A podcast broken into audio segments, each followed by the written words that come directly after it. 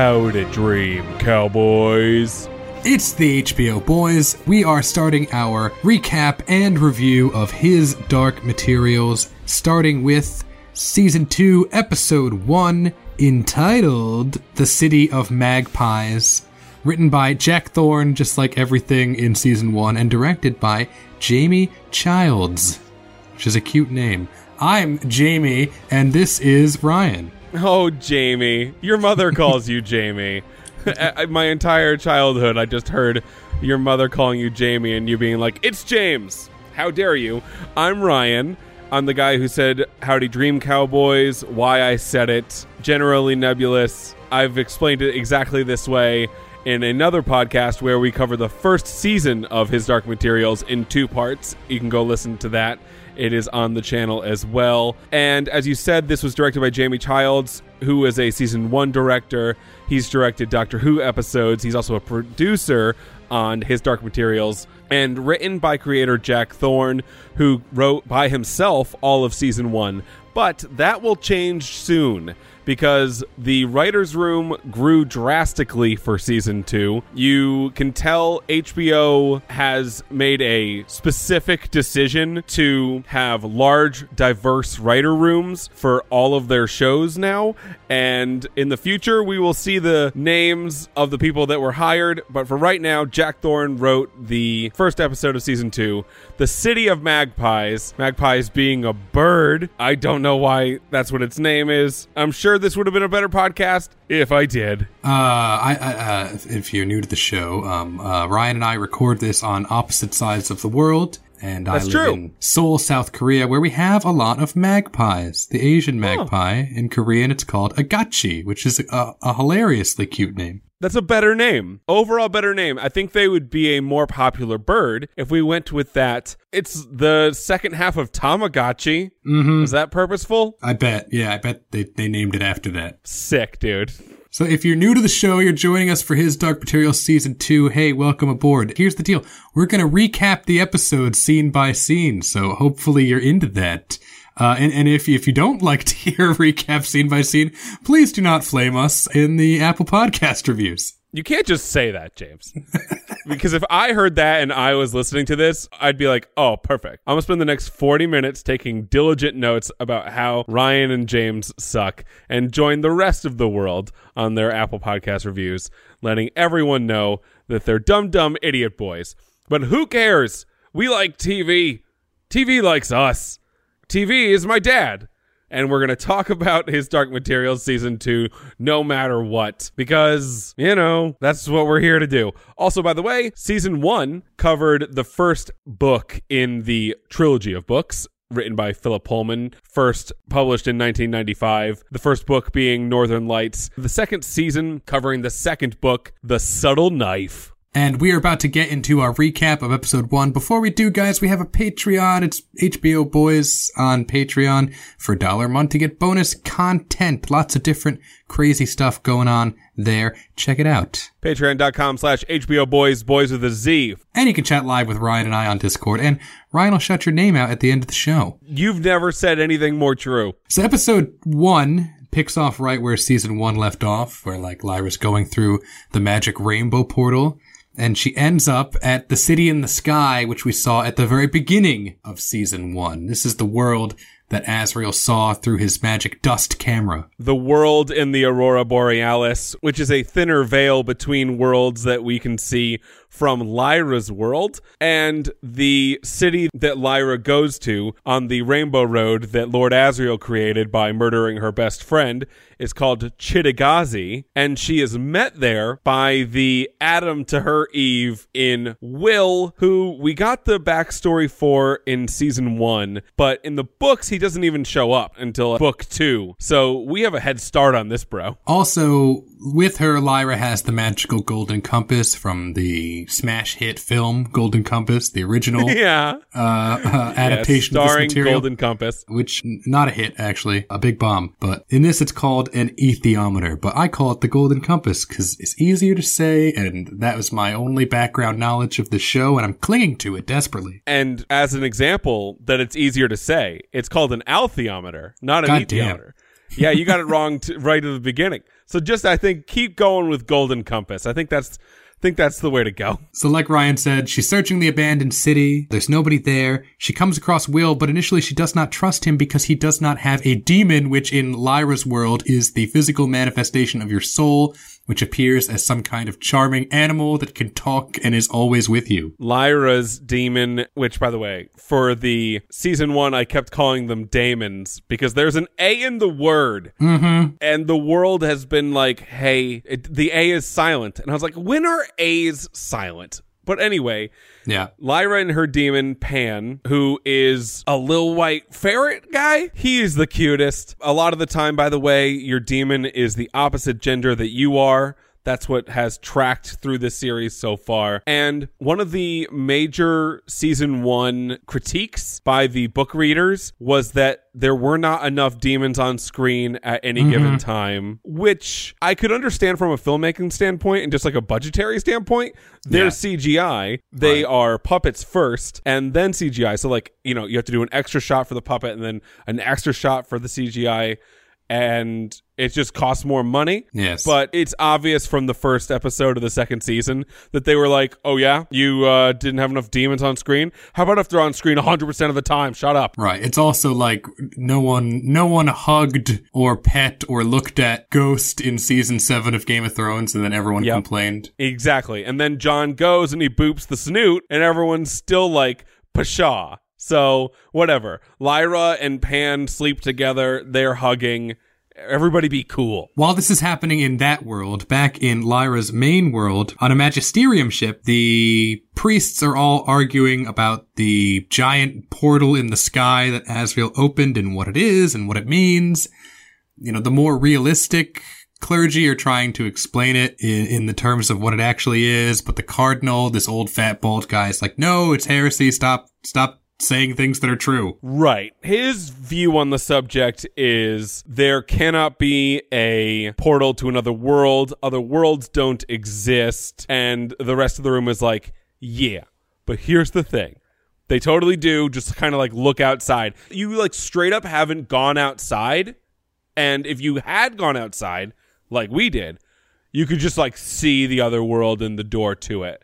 So you're uh, like, uh, you can't just keep covering your eyes and screaming. You have to re- accept reality.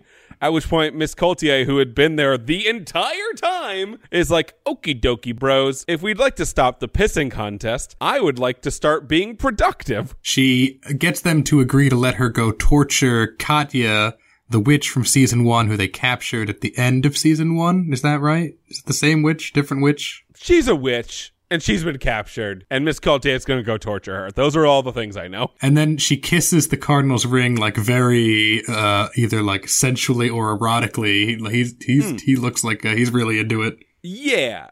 So this is a room full of dudes who I don't know what their rule base is in the magisterium for if you're a cardinal or if you're a priest and if it's the same as Catholicism or Christianity. I don't know if they're prude boys, but uh, this scene would suggest it. Ryan, aren't you a lapsed Catholic? Yeah. James, aren't you a lapsed Jew? Yeah, so I don't know about? I don't uh, I don't know about dusts and portals. I think that seems based on the show something more uh, in your uh, religious heritage. Dust? Yeah, yeah. I, I, I mean, I'm just going by what what I've seen in the show. I'm sure that this correlates one to one with Catholicism. I mean, the magisterium claims that dust is like one to one with original sin, but that I think is the feeling on the subject by everyone like the cardinal closing their eyes and screaming like he's not going outside and you know like that's just everyone on earth other than them are just like i mean i think it's consciousness slash the physical manifestation of your soul but you know whatever you think dude. But I also, in this moment, thought in the movie, Miss Coulter is played by Nicole Kidman, right? And I think this scene would have made a bit more sense if it was Nicole Kidman Huh. because I felt like this was a very Handmaid's Tale moment. Like, and it's not exactly, but in Handmaid's Tale, there's this like really forced plot line that Elisabeth Moss is hot. And if you're watching it and if you're me, you're like, ah, okay. I mean, she's a Hollywood actress, right? She's generally attractive, as are anyone basically on screen in any of these shows. But like, she's not Nicole Kidman. And Ruth Wilson, generally attractive, Hollywood actress in many a show. But the whole room being like, oh, we will do whatever you want, you sex demon. I was like, all right, that seems a bit much. Yeah, so if you're listening to this New Line Cinema, what Ryan's saying is you should make a competing Subtle Knife movie and release it the same year as his Dark Material Season 2. With the same actors from the first movie that bombed back in 2007. Yes. That's exactly what I'm trying to get across to you. But also, they're never going to do that. The ratings for season two of His Dark Materials, uh, it's a bummer to get it into this so early in the podcast, but they were down in both Britain and America. Out of everything that aired on Monday night, Monday Mhm. night, by the way, they Yeah. put this up against Monday Night Football. Yeah, brutal. Why? But it was the 106th most watched piece of entertainment on Monday night, Damn. which is, I don't know if you know this, bad. There's also a C plot going on where uh, Lee Scoresby, played by Alexander Hamilton himself, is on his hot air balloon with his rabbit demon, and they are searching for the witches who know about other worlds because he thinks that they can give him a lead on how he can help Lyra. Lee Scoresby's demon's name is Hester. She is a hare. And she is delightful. And Lee Scoresby, played by Lin Manuel Miranda, aka Alexander Hamilton, is good. Question Mhm. mark. Hey, your accent is sometimes and not other times. The thing is, like, his, his voice is so distinct that, like, he always just sounds like Lin Manuel Miranda to me, to the point where, like, I was watching old clips of House, and I did not remember this at all, but he's, like, in an episode, he's in a two-parter of House as Yes. just, like, a random guy, and I heard him, mm-hmm. like, I wasn't even watching actively, I just heard him speak a line, and I was like, that's fucking Hamilton. That's Hamilton. When he was in, this is not a Hamilton podcast, but when he was doing those episodes with Hugh Laurie, he told Hugh Laurie that he was writing a song about Right. America leaving England during the American Revolution as like a relationship esque song. And Hugh mm-hmm. Laurie said to him with a finger in his nose, You'll be back. And that's how he named that goddamn No song. way. His Dark Materials. Well, that's the C plot and it's the shortest, so let's just go through it. So he ends up like just happening on a bunch of witches who bring him to like their big witch meeting. And he tells them that he wants to find Grumman, the missing explorer from season one, who may also be Will's dad. He eventually will be played by Andrew Scott, who I know as Moriarty in the Sherlock series, plus the priest in Fleabag, plus a national goddamn treasure, and I can't wait for him to be around, but he's not here yet. Lee Scoresby, as you mentioned, is in a witch meeting. The witches have multiple clans, so this is a meeting of said clans. And this is the scene also where I was like, okay, so they're putting every demon on screen. Uh, a million, they're doing it all. Okay, so the demons are even going to talk to each other. There's going to be a main part of this scene where just two demons are hashing it out. Perfect. And we talked about it a bit for season one, and it will become more clear as this episode goes on. But I think the witches are one, one of the more interesting parts of the entire show Mm-hmm. and two, one of the more troubling parts of the entire show because Yeah. of power creep and because Yes. of plot armor. I was gonna say that I don't have a good sense of like how powerful they are. I would think from what happens later in this episode that the you know five or six witches could destroy the entire magisterium, but I guess there's reasons why that isn't true. Right. There has to be because the vibe I get from how powerful the witches have been so far, you know, flying at light speed and stabbing people, is like if you guys just hadn't made like a concerted effort, this would be a really short TV show. The queen hosting this witches meeting gives Alexander Hamilton this magic item, which she says that he can call on her for protection when he needs it in his quest to go find Grumman. And this was very much like, you know, Galadriel giving that, that magic light to Frodo. Then another witch queen shows up. As Ryan mentioned, there are multiple clans or whatever. So there's a meeting of, of clans and queens. And this queen's like, hey, one of the witches, Katya, got captured by the Magisterium. We should go declare war upon the Magisterium, basically, to go and save her. And all the other witches are like, no, it's too dangerous. And also, there's a parallel conversation where the demons are like also hashing this out. And she can't get anybody to go with her. And so she goes on her own to go try to save Katya. Right. She's just like, fuck it, we'll do it live and I'll do it by myself. But also, it's too dangerous? Question mark? Yeah. I, I that doesn't track at all. Uh, I guess we can talk about this at the end, but that's dumb. Back on the boat, Coulter and her monkey go to visit the witch, and at first she offers her help in exchange for information, and then she threatens her with a pair of pliers, and she rips out what she calls her cloud pipe, which is this little jagged implant in your shoulder that lets you do magic, and she rips it out, and it looks like it hurts. Oh, it looks real bad. Uh, it, it, it looks like she's ripping the life force out of her goddamn back, like what the witches use to fly and do magic and be alive. And Miss Coulter is probably the most interesting character in the show for me.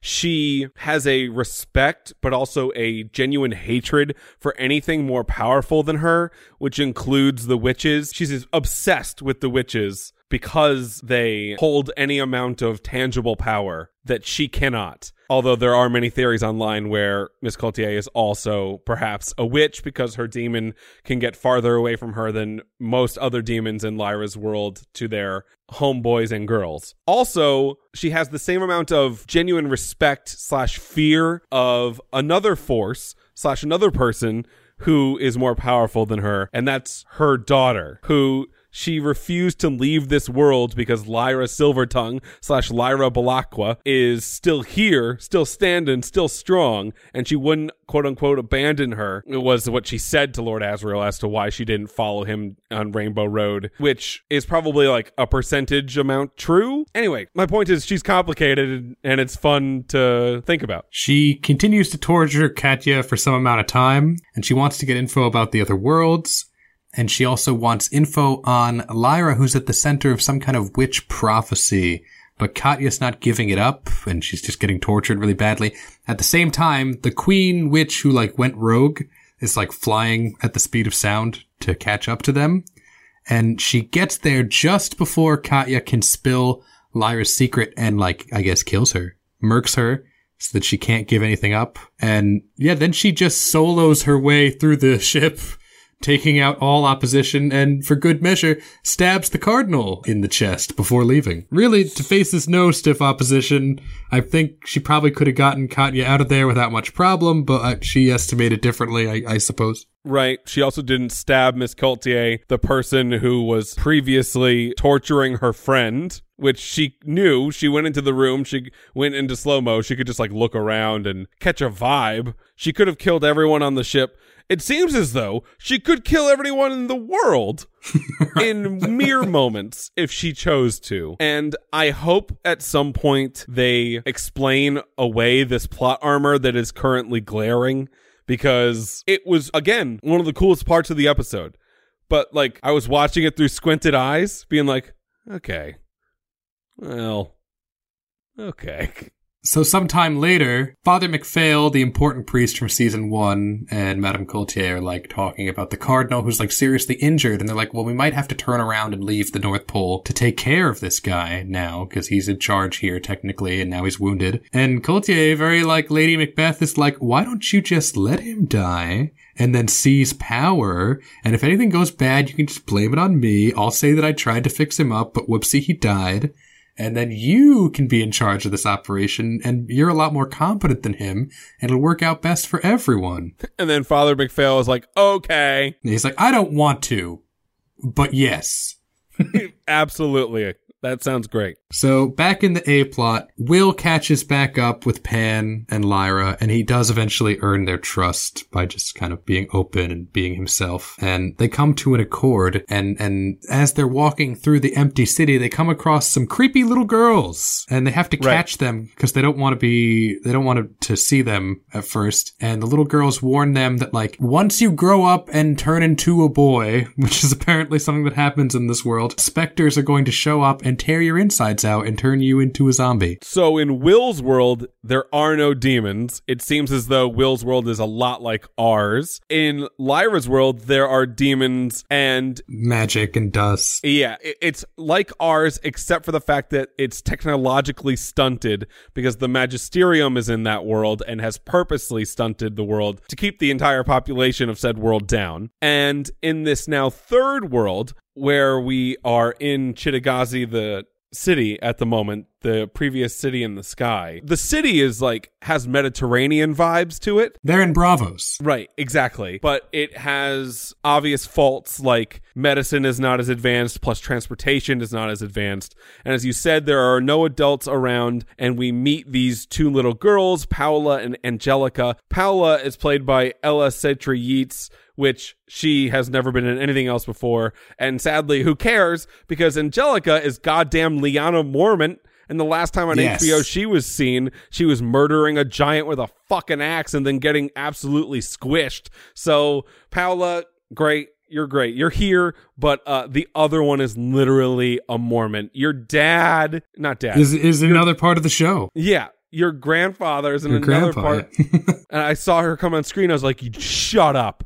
Oh, everybody, shut up. The little girls leave. They want to be alone. And then later on, Will cooks food for Lyra. And he says, like, well, you know, maybe we should stick together because we're both kind of new here. And Lyra totally agrees to this immediately. She's like, great. And I'm going to stay with you in this house and I'm going to take this bed that you preferred. Now it's mine. we're laying out the characters and how they relate to each other. Lyra is bullheaded and intense, while Will is reserved and polite, and how will those two personalities get along? Throughout all of this, also, it is explained to Will what a demon is because he doesn't have one and he's like i don't know if you're weird for having one or i'm weird for not having one they also both figure out that they're both from oxford but there are two different Oxfords. And the way that it was written by Jack Thorne, where Lyra and Will were explaining the two different worlds to each other, I think was just really well done. It could have very easily been cringe, but it wasn't. They did a good job. Lyra also, like, is still refusing to consult the Golden Compass anymore because she blames it for the bad things that happened to her in season one. Even though Pan is saying, like, well, I mean, it, it just told us what you asked it and, and the answers that we got led to bad stuff, but that's not necessarily the compass's fault. Mm, yeah, but it didn't tell me Roger was gonna goddamn die. So F the Golden Compass. The next day, she and Will explore the center of town. There's a large tower over there. They find a dude who's like all zombified out, but he doesn't seem to be a threat to anyone. He's just kind of like, you know, not all there. He's trying to fill up a cup with water and he's been filling it up for like 20 minutes. Yeah, and then like, okay, go that way, and they just like send the zombie on his way. He was a lot like Billy was the child who was separated from his demon in season one, just a zombie person. At one point, Will snaps a picture of the tower with his smartphone, and I'm like, dude, your smartphone is still charged after three days here. On a good day, my phone can last like eight or nine hours without being charged. Right, but he doesn't even look at the photo. He just puts it in his pocket. At which point, I was like, all right, well, he's gonna look at that photo at some point, right, and be like, "There's something in it." he doesn't. He, he uh, next episode, James, maybe. But the tower Yeah. is weird. The point is, tower is weird. They also find the two little girls with a crowd of other creepy little girls who are for no reason like attacking Will's cat, which he has now found in the other world. Yeah. So you said in the first season episodes that we did that perhaps Will's cat was his demon in disguise. Mm-hmm. This would probably add to that theory, right? Well, do you do you actually know the answer to that question, and you're just playing coy? No, I mean in the books, his demon is invisible. No, don't. What? Stop. Oh, sorry. Okay. Later that night, as Ryan said, they realize they're both from parallel Oxfords, and so Lyra wants to visit his to see what she can learn about Dust. He doesn't really want to go back because of the guy he murdered, and probably the cops are looking for him, but, you know, she begs him, and eventually he relents, and, and they decide to go tomorrow. yeah, it happened pretty quickly. It felt like it was I think the only part of the episode that it felt a little bit rushed, where he was just like, I mean, I also live in an Oxford and my world is different. And she was like, that's perfect. Let's go there. Or I can learn about dust. It's like, well, I don't think any of the Oxford professors are going to have anything useful to tell you about. Whatever, Will, shut up. Let's go there now. That night, and this was the best because Pan was a red panda, and they're they're very cute, and I Oh liked my that. God. That was a so good part. goddamn cute. Lyra reopens the golden compass, and she asks it about Will, and it says that one, he's a murderer, but two, he's a good guy. Oh, thank God. yeah. He's a murderer, but the good kind. And I was like, I mean, he is kind of a good guy. He did accidentally. He did a murder. He Oops, did one. all murder. He did one. Like kids do hits.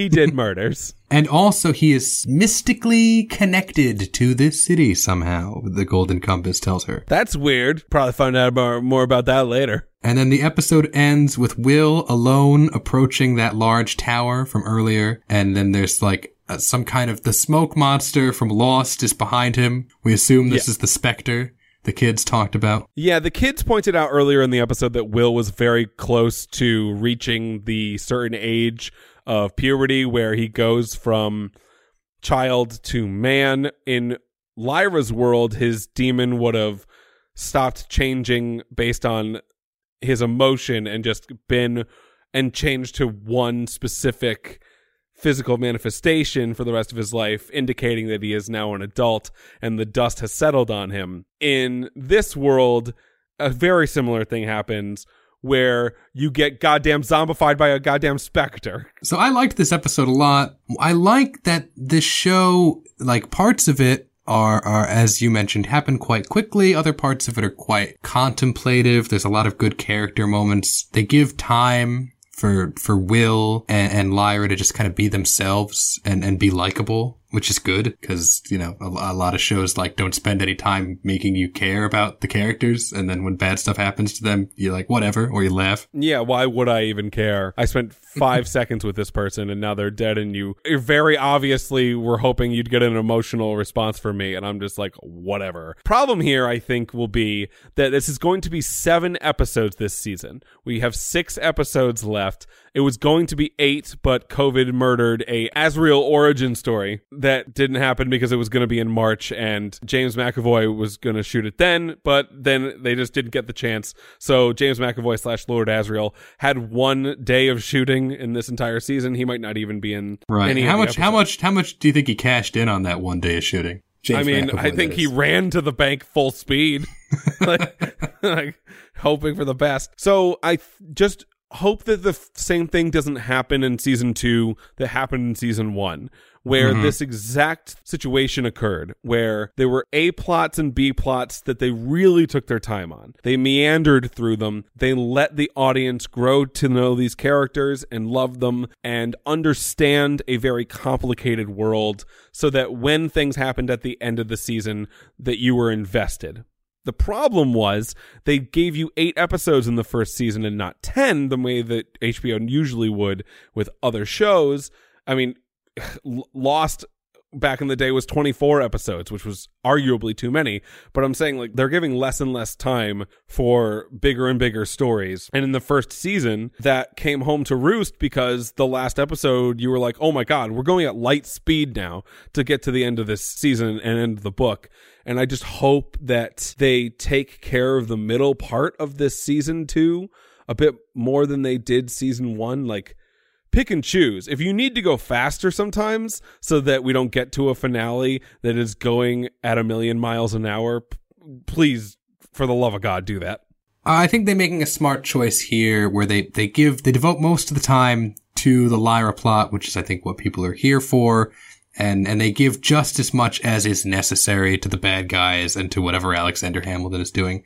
Well, you had said that the ratings were bad, and it seems like they weren't good in America, but they held on to their 5 million viewers when it aired first on the BBC. Yes, they lost, I think, like point zero three or something like that, point zero five in Britain from the season one finale, which is good, but usually you pick people up on the next season's premiere, which they didn't. And then, you know, America's ratings were goddamn awful. But what do you expect? Right. Which, You- which just bodes poorly for us as well. yeah, I know, but you put it up against Monday Night Football. I mean, what do you, what, Yeah. do, you uh, what, what do you, what do you assume is going to happen? And and and you know, join us next week for Ryan and I our our recap of Monday Night Football. Yeah, exactly. It's just we're gonna watch it live and scream. I, I know it's happened. I have five fantasy football leagues. I am following this very closely. It is my entire life. But I will say, all of this really doesn't matter. They're going to make three seasons, one season per book. HBO knew that from the very beginning, and it doesn't matter if zero people watch it at this point. I think HBO is just going to double down and be like, no, F that, three seasons, done, done, done. Which is just a bummer because it originally was pitched to HBO as five seasons. Yeah. Well, it's a BBC HBO co-production, and it, you know it seems obviously they're they're pulling in five times as many viewers in the UK. I mean, which gives me hope that like the show won't be cancelled or whatever, since it's, I guess it's primarily made for a UK audience. Um, Right. I mean, the Golden Compass trilogy is like ingrained in British culture. right. Eh, it's it's fucking big time stuff to them. And I just want to say, like in this episode, all throughout season one, but then like I don't know, I, I felt like she got even better in this in this premiere. Dafne Keen as Lyra is so good. Yeah, she's actually she she's like 15 in real life, but I feel like the character she's playing, like I I buy that as like a 10 or 11 year old. She does a really good job. She really does. And they need to start this season three shooting very soon. She's because gonna grow up soon. Yeah, I mean it's I, gonna be harder for her to play 12 when she's 20. I just watched an interview that she did for season two of His Dark Materials, and I was like, oh no.